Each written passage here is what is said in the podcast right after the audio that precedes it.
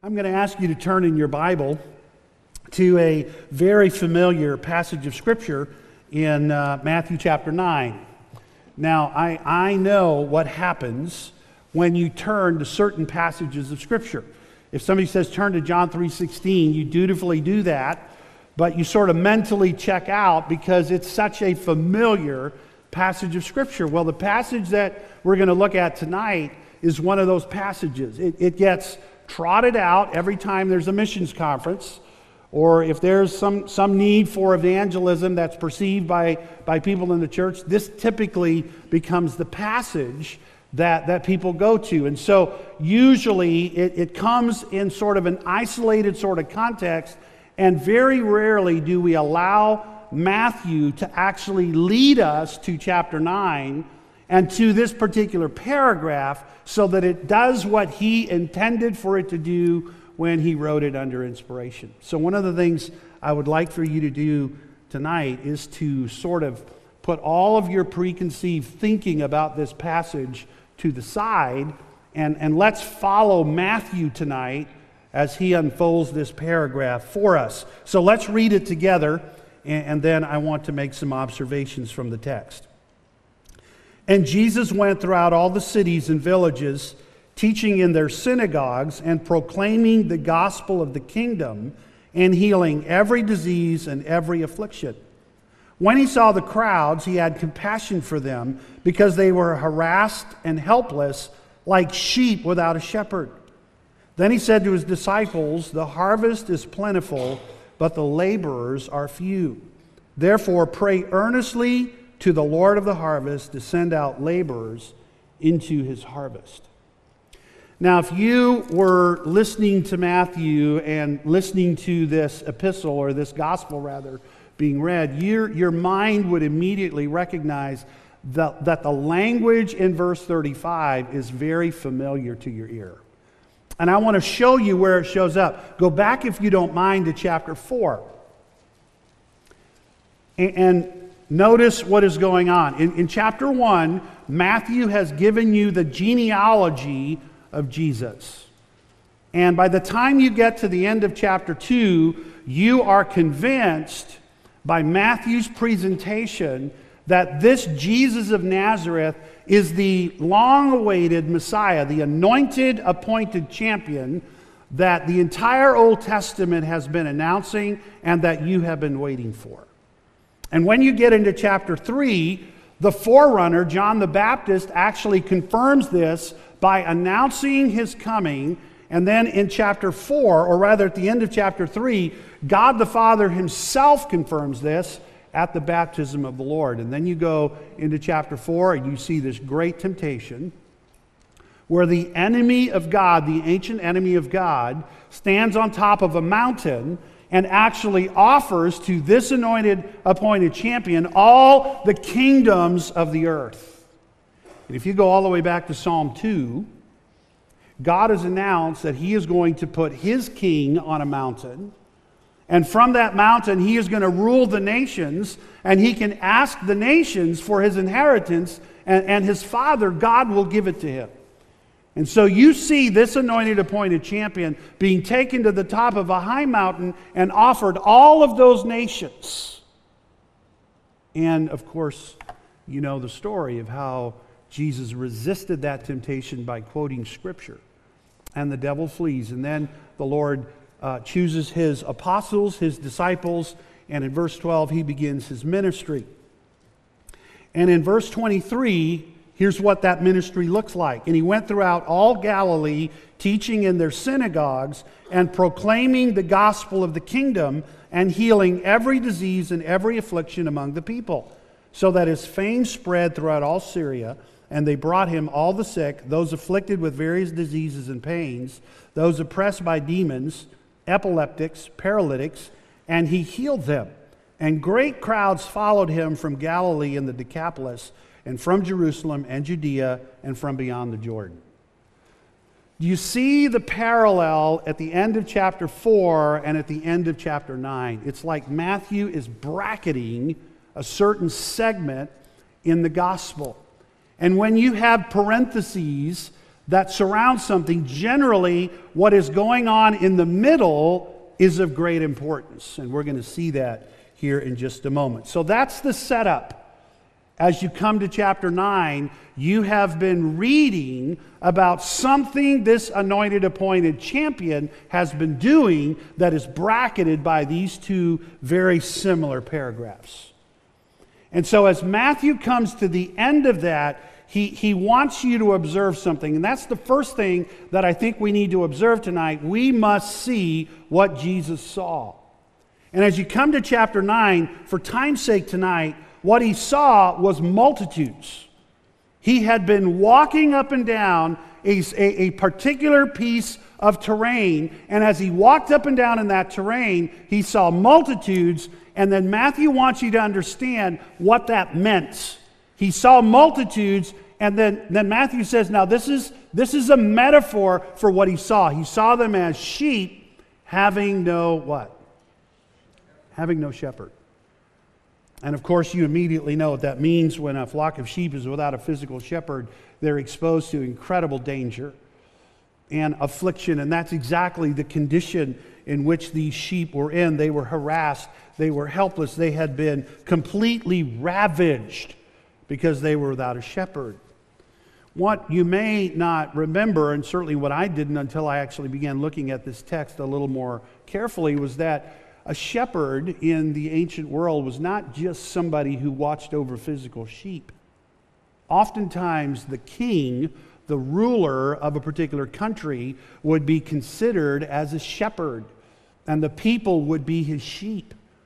And he would have shepherd responsibilities to protect and to preserve and to provide for their well being. And, and, and a, just a real quick example of this if you think back to ancient Egypt and to the common depictions that you know from your history books and your archaeology uh, uh, lectures, you, you'll remember what Pharaoh looked like, right? He had two things in his arm. He had what we call a flail, which is sort of a whip, and then he had what remarkably or what looks remarkably like a shepherd's crook.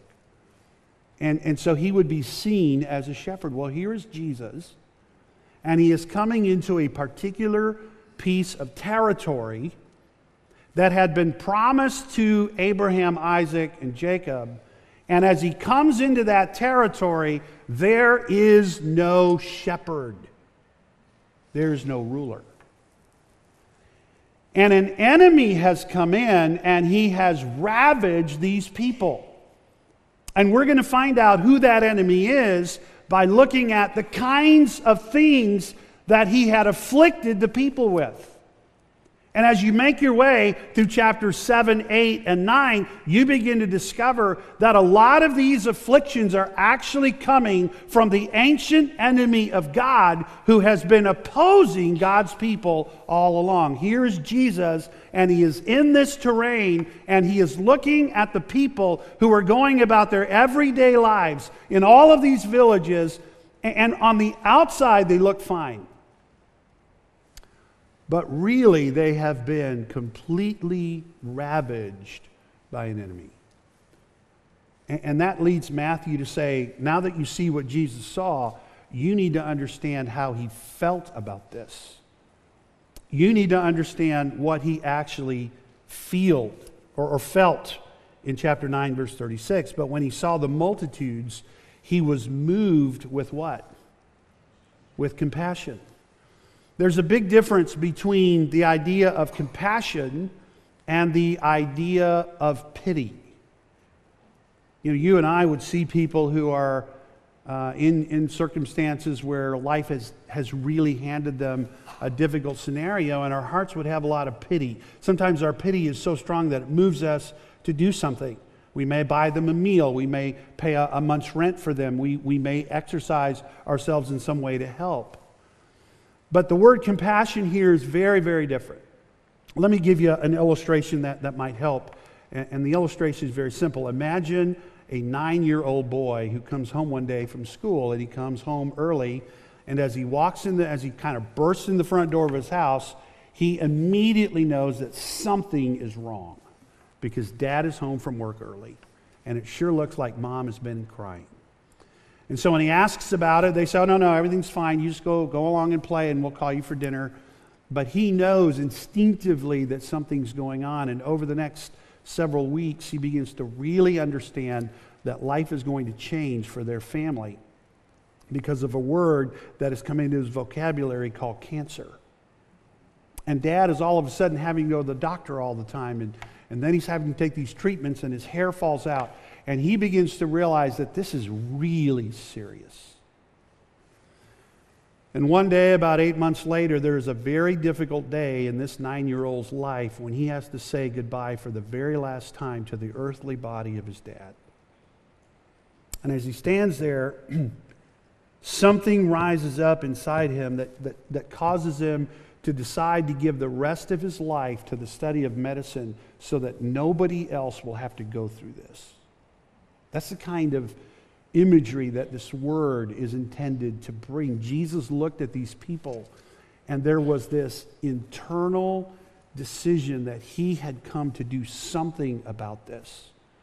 And that's really the third thing that Matthew brings to the table. That is, we must see what Jesus saw, we must feel what Jesus felt, but we actually need to believe what Jesus knew. Jesus knew something. He knew that as he walked up and down this terrain that this was a kingdom that had been promised to Abraham. It had been promised to David. It had been promised to the sons of David, he knew that this was his kingdom.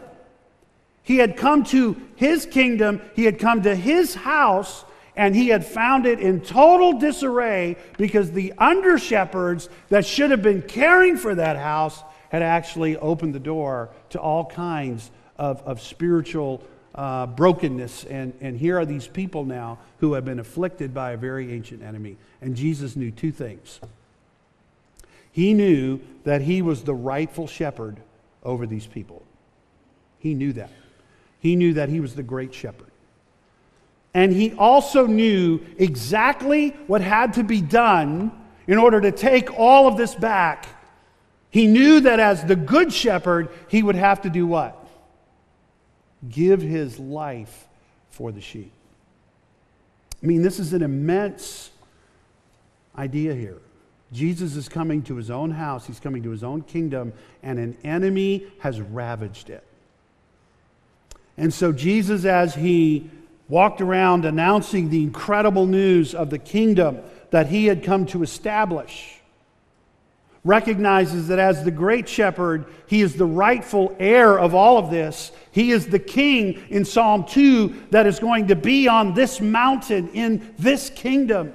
But in order for that to happen, he can't just be the great shepherd, he has to be the good shepherd. And before that kingdom can come, something has to happen.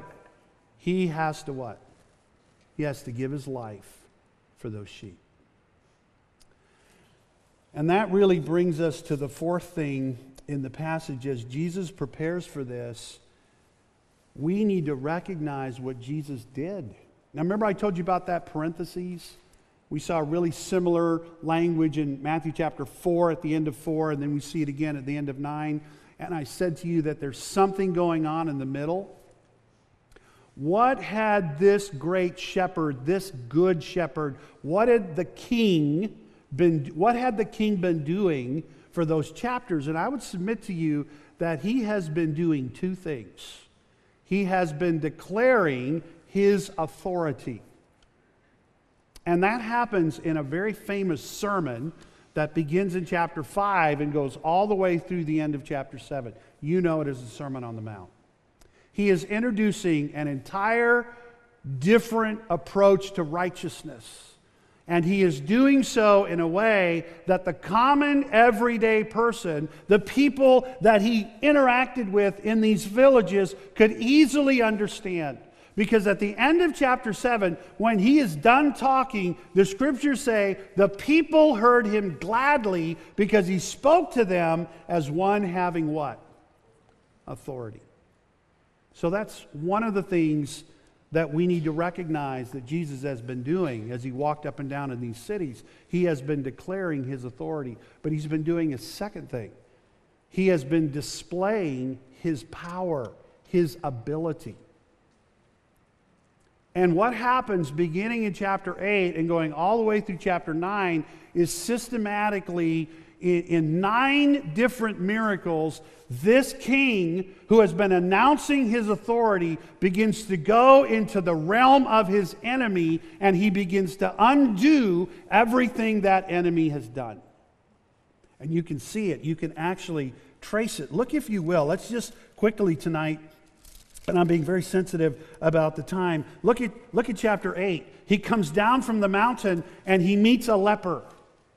And, and in essence, what, what he says to the leper is, is, I will be thou clean. This man is full of leprosy, and he says to Jesus, If you can, if you will, you can make me clean. And Jesus said, I will. And immediately his leprosy was cleansed. And Matthew says, Now I want you to notice something. He touched this man. Now, that may not mean a lot to you, other than maybe that was real act of kindness of the Lord, but that would have been amazing in Jesus' day. Because if you touched a leper, his uncleanness would become your uncleanness. And here is the first time that somebody touched an unclean person, and, and not only did he not become unclean, this man became clean. This is a stunning display of authority. And then notice that there comes a centurion in verse 5 and, and appeals to him, Lord, my servant is, is, is paralyzed and, and, and is struggling. And Jesus said, I will come and heal him. And the centurion says, Lord, you don't have to come. I am a man under what? Authority. And so when I tell a servant or a soldier to come, he comes. When I tell him to go, he goes. You don't have to come. Verse 10 When Jesus heard this, he marveled and said to those who followed him, Truly I tell you, with no one in Israel have I found such faith. And to the centurion in, in verse 13, Go, let it be done for you as you have believed. And the servant was healed at that very moment. Look at verse 23. His disciples are on a boat in the middle of a storm, and Jesus is sleeping at the bottom of the boat, and they went and woke him in verse 25, saying, Save us, we are perishing. And he says to them, Why are you afraid, O ye of little faith? Now, I don't know if you've ever been in a boat that's about to go down, but these men had every reason to be terrified, physically and, and just on a human level. And then he rose, the scripture says, and rebuked the winds and the sea, and there was great calm. The idea there is that it was instantly calm. And the men marveled, saying, What sort of man is this that even the winds and the sea obeys? And then in verse 28, he comes to the other side, to the country of the Gadarenes, and he meets two demon possessed men, and, and they immediately recognize him and they say, What have you to do with us, O Son of God? Have you come here to torment us before the time? And in verse 31, the demons begged him, saying, If you cast us out, don't send us to that place of torment yet. Let us, let us go into the herd of pigs. And in an amazing, unthinkable display of mercy, this king says to them, You can go in the pigs. And in verse 9, chapter 9, he comes to his own city, Capernaum, and there's a man who comes who's been paralyzed. And he says to him in verse 2 Take heart, my son, your sins are forgiven. And some of the scribes, the religious leaders, took issue with this. And Jesus, knowing their thoughts, said, Why do you think evil in your heart? For what is easier to say, your sins are forgiven, or to say, rise and walk? But that you may know that the Son of Man, that's a title, by the way. You can go back to Daniel 7, and there's this beautiful image, this vision of an ancient of days sitting on a throne, and we know that that's God. And somebody comes before him, and the title of that person is the Son of Man. And he's given a kingdom, and he's given authority, and he's given a people. And Matthew is using that title here to let you know that that person in Daniel 7 is actually the one standing here. And he's talking, the Son of Man hath authority on earth to forgive sins. He said to the paralytic, Rise up, pick up your bed, and go home. And he rose and he went home. Down in verse 18, there is a ruler who came in saying, My daughter has just died. But if you come and you lay your hand on her, she will live. And Jesus rose and followed him with his disciples. And on the way, there is a woman who has been afflicted by a, a, blood disease that has afflicted her for 12 years. And she reaches her hand and she touches his garment, and power goes out, and she is healed. And Jesus senses that. And you can see what he says to her Take heed, daughter, your faith has made you well. And then he goes to the ruler's house, and everybody begins to mock the idea that she is sleeping, and he goes into the room and closes the door. And he took her by the hand, and the girl arose, and the report of this went throughout all of that district. And then, if you notice in chapter 9, verse 27, he heals two blind men who address him as the son of David. And then in verse 32, there is a demon possessed man who was mute. And the demon, and when the demon had been cast out, the, man, the mute man spoke. And the crowds marveled, saying, Never was anything like this seen in Israel. You know what Jesus has been doing? He has been walking up and down his kingdom and he has been observing all the damage that had been done by an enemy. And systematically, he is going and he is forgiving and he is cleansing and he is restoring and he is uh, remaking. And all of a sudden, you begin to realize this is the long awaited king. And he doesn't just declare his authority, he actually is displaying that authority. And it's in that context that Matthew comes to the very end of this paragraph and he says, Now you need to do whatever Jesus tells you to do. So, what does Jesus tell the disciples to do? He, they, they have to respond by doing what Jesus told them to do. So, what did Jesus tell them to do in light of all this? He said to his disciples, The harvest is plentiful, but what? The laborers are few. Therefore, pray earnestly to the Lord of the harvest to send laborers into his harvest. And, and for a moment, let's assume that they pray that. Let, us assume that they observe and they pick up what Jesus is doing here. And, and so they go to the Father and they start beseeching the Father to send laborers into his harvest. In chapter 10, beginning in verse 1, and going all the way down to verse 15, guess who the laborers are that Jesus chooses and that with the authority of the Father he sends out? It's these very men. And so let, let me just close with this illustration. You know, sometimes when I, and sadly to my own shame, I, I've even taught it this way uh, in the past, you come to a passage like this, and it's almost like Jesus is wringing his hands. There's this harvest, and, and, and it's ready, and it's ripe, and it's going to perish, and there aren't any laborers. So why don't you beg God to send laborers? It's almost like Jesus is powerless here. But if you go back to the paragraphs that, that Matthew has put inside those parentheses, what you discover is that Jesus isn't powerless at all. He's unbelievably powerful. So maybe what's going on here is not so much a powerless Jesus pleading for a harvest that is about to ruin if only God would send some people. Maybe, maybe Jesus has a very different thing in mind. Maybe Jesus is looking at these few laborers and he is saying, Look, if you will ask the Father to put you into that harvest, I have the power that will, will reap that harvest with the few of you. It's a very different sort of understanding of this passage. When uh, my son, who's now married, and, and, and I'm so thankful for the ministry God has given him, but when he was about nine or 10, we lived in Wisconsin, and, and my son was pretty convinced that the will of God for his life was that he would be uh, on the Green Bay Packer football team as a, a Christian football player evangelist type ministry. And I looked at him, and then I looked at me, and I understood immediately that that was not the will of God for his life for a lot of reasons. But how do you tell a kid that? So we let him play on this little sort of uh, community league, um, uh, the, the Sussex Sharks.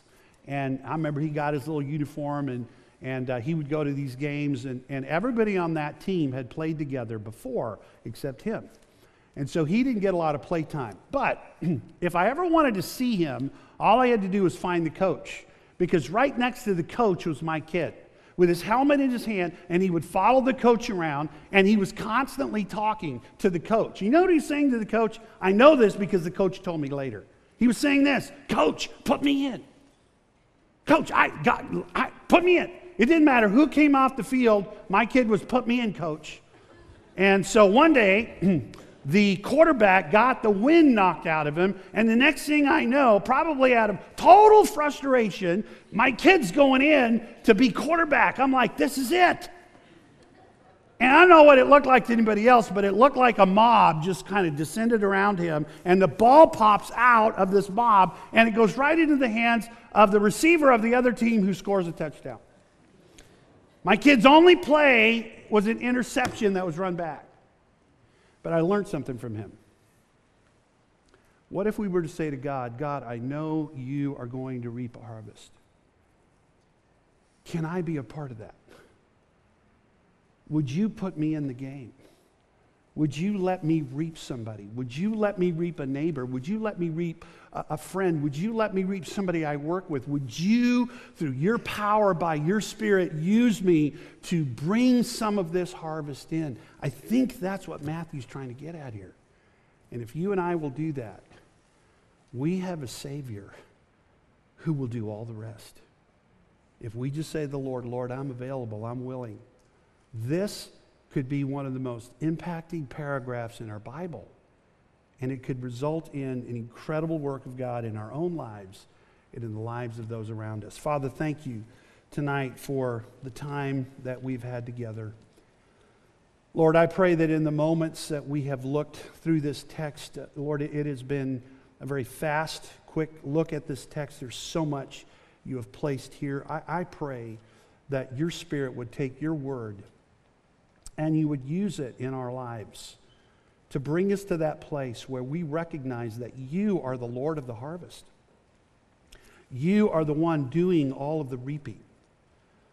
And, and we get to have a part in that, Lord. And so we come and ask you to do what you said, to put us into that harvest in some way, in some place, in some capacity. And Lord, we'll trust that your word will do its work in our lives. And we pray these things in Jesus' name. Amen.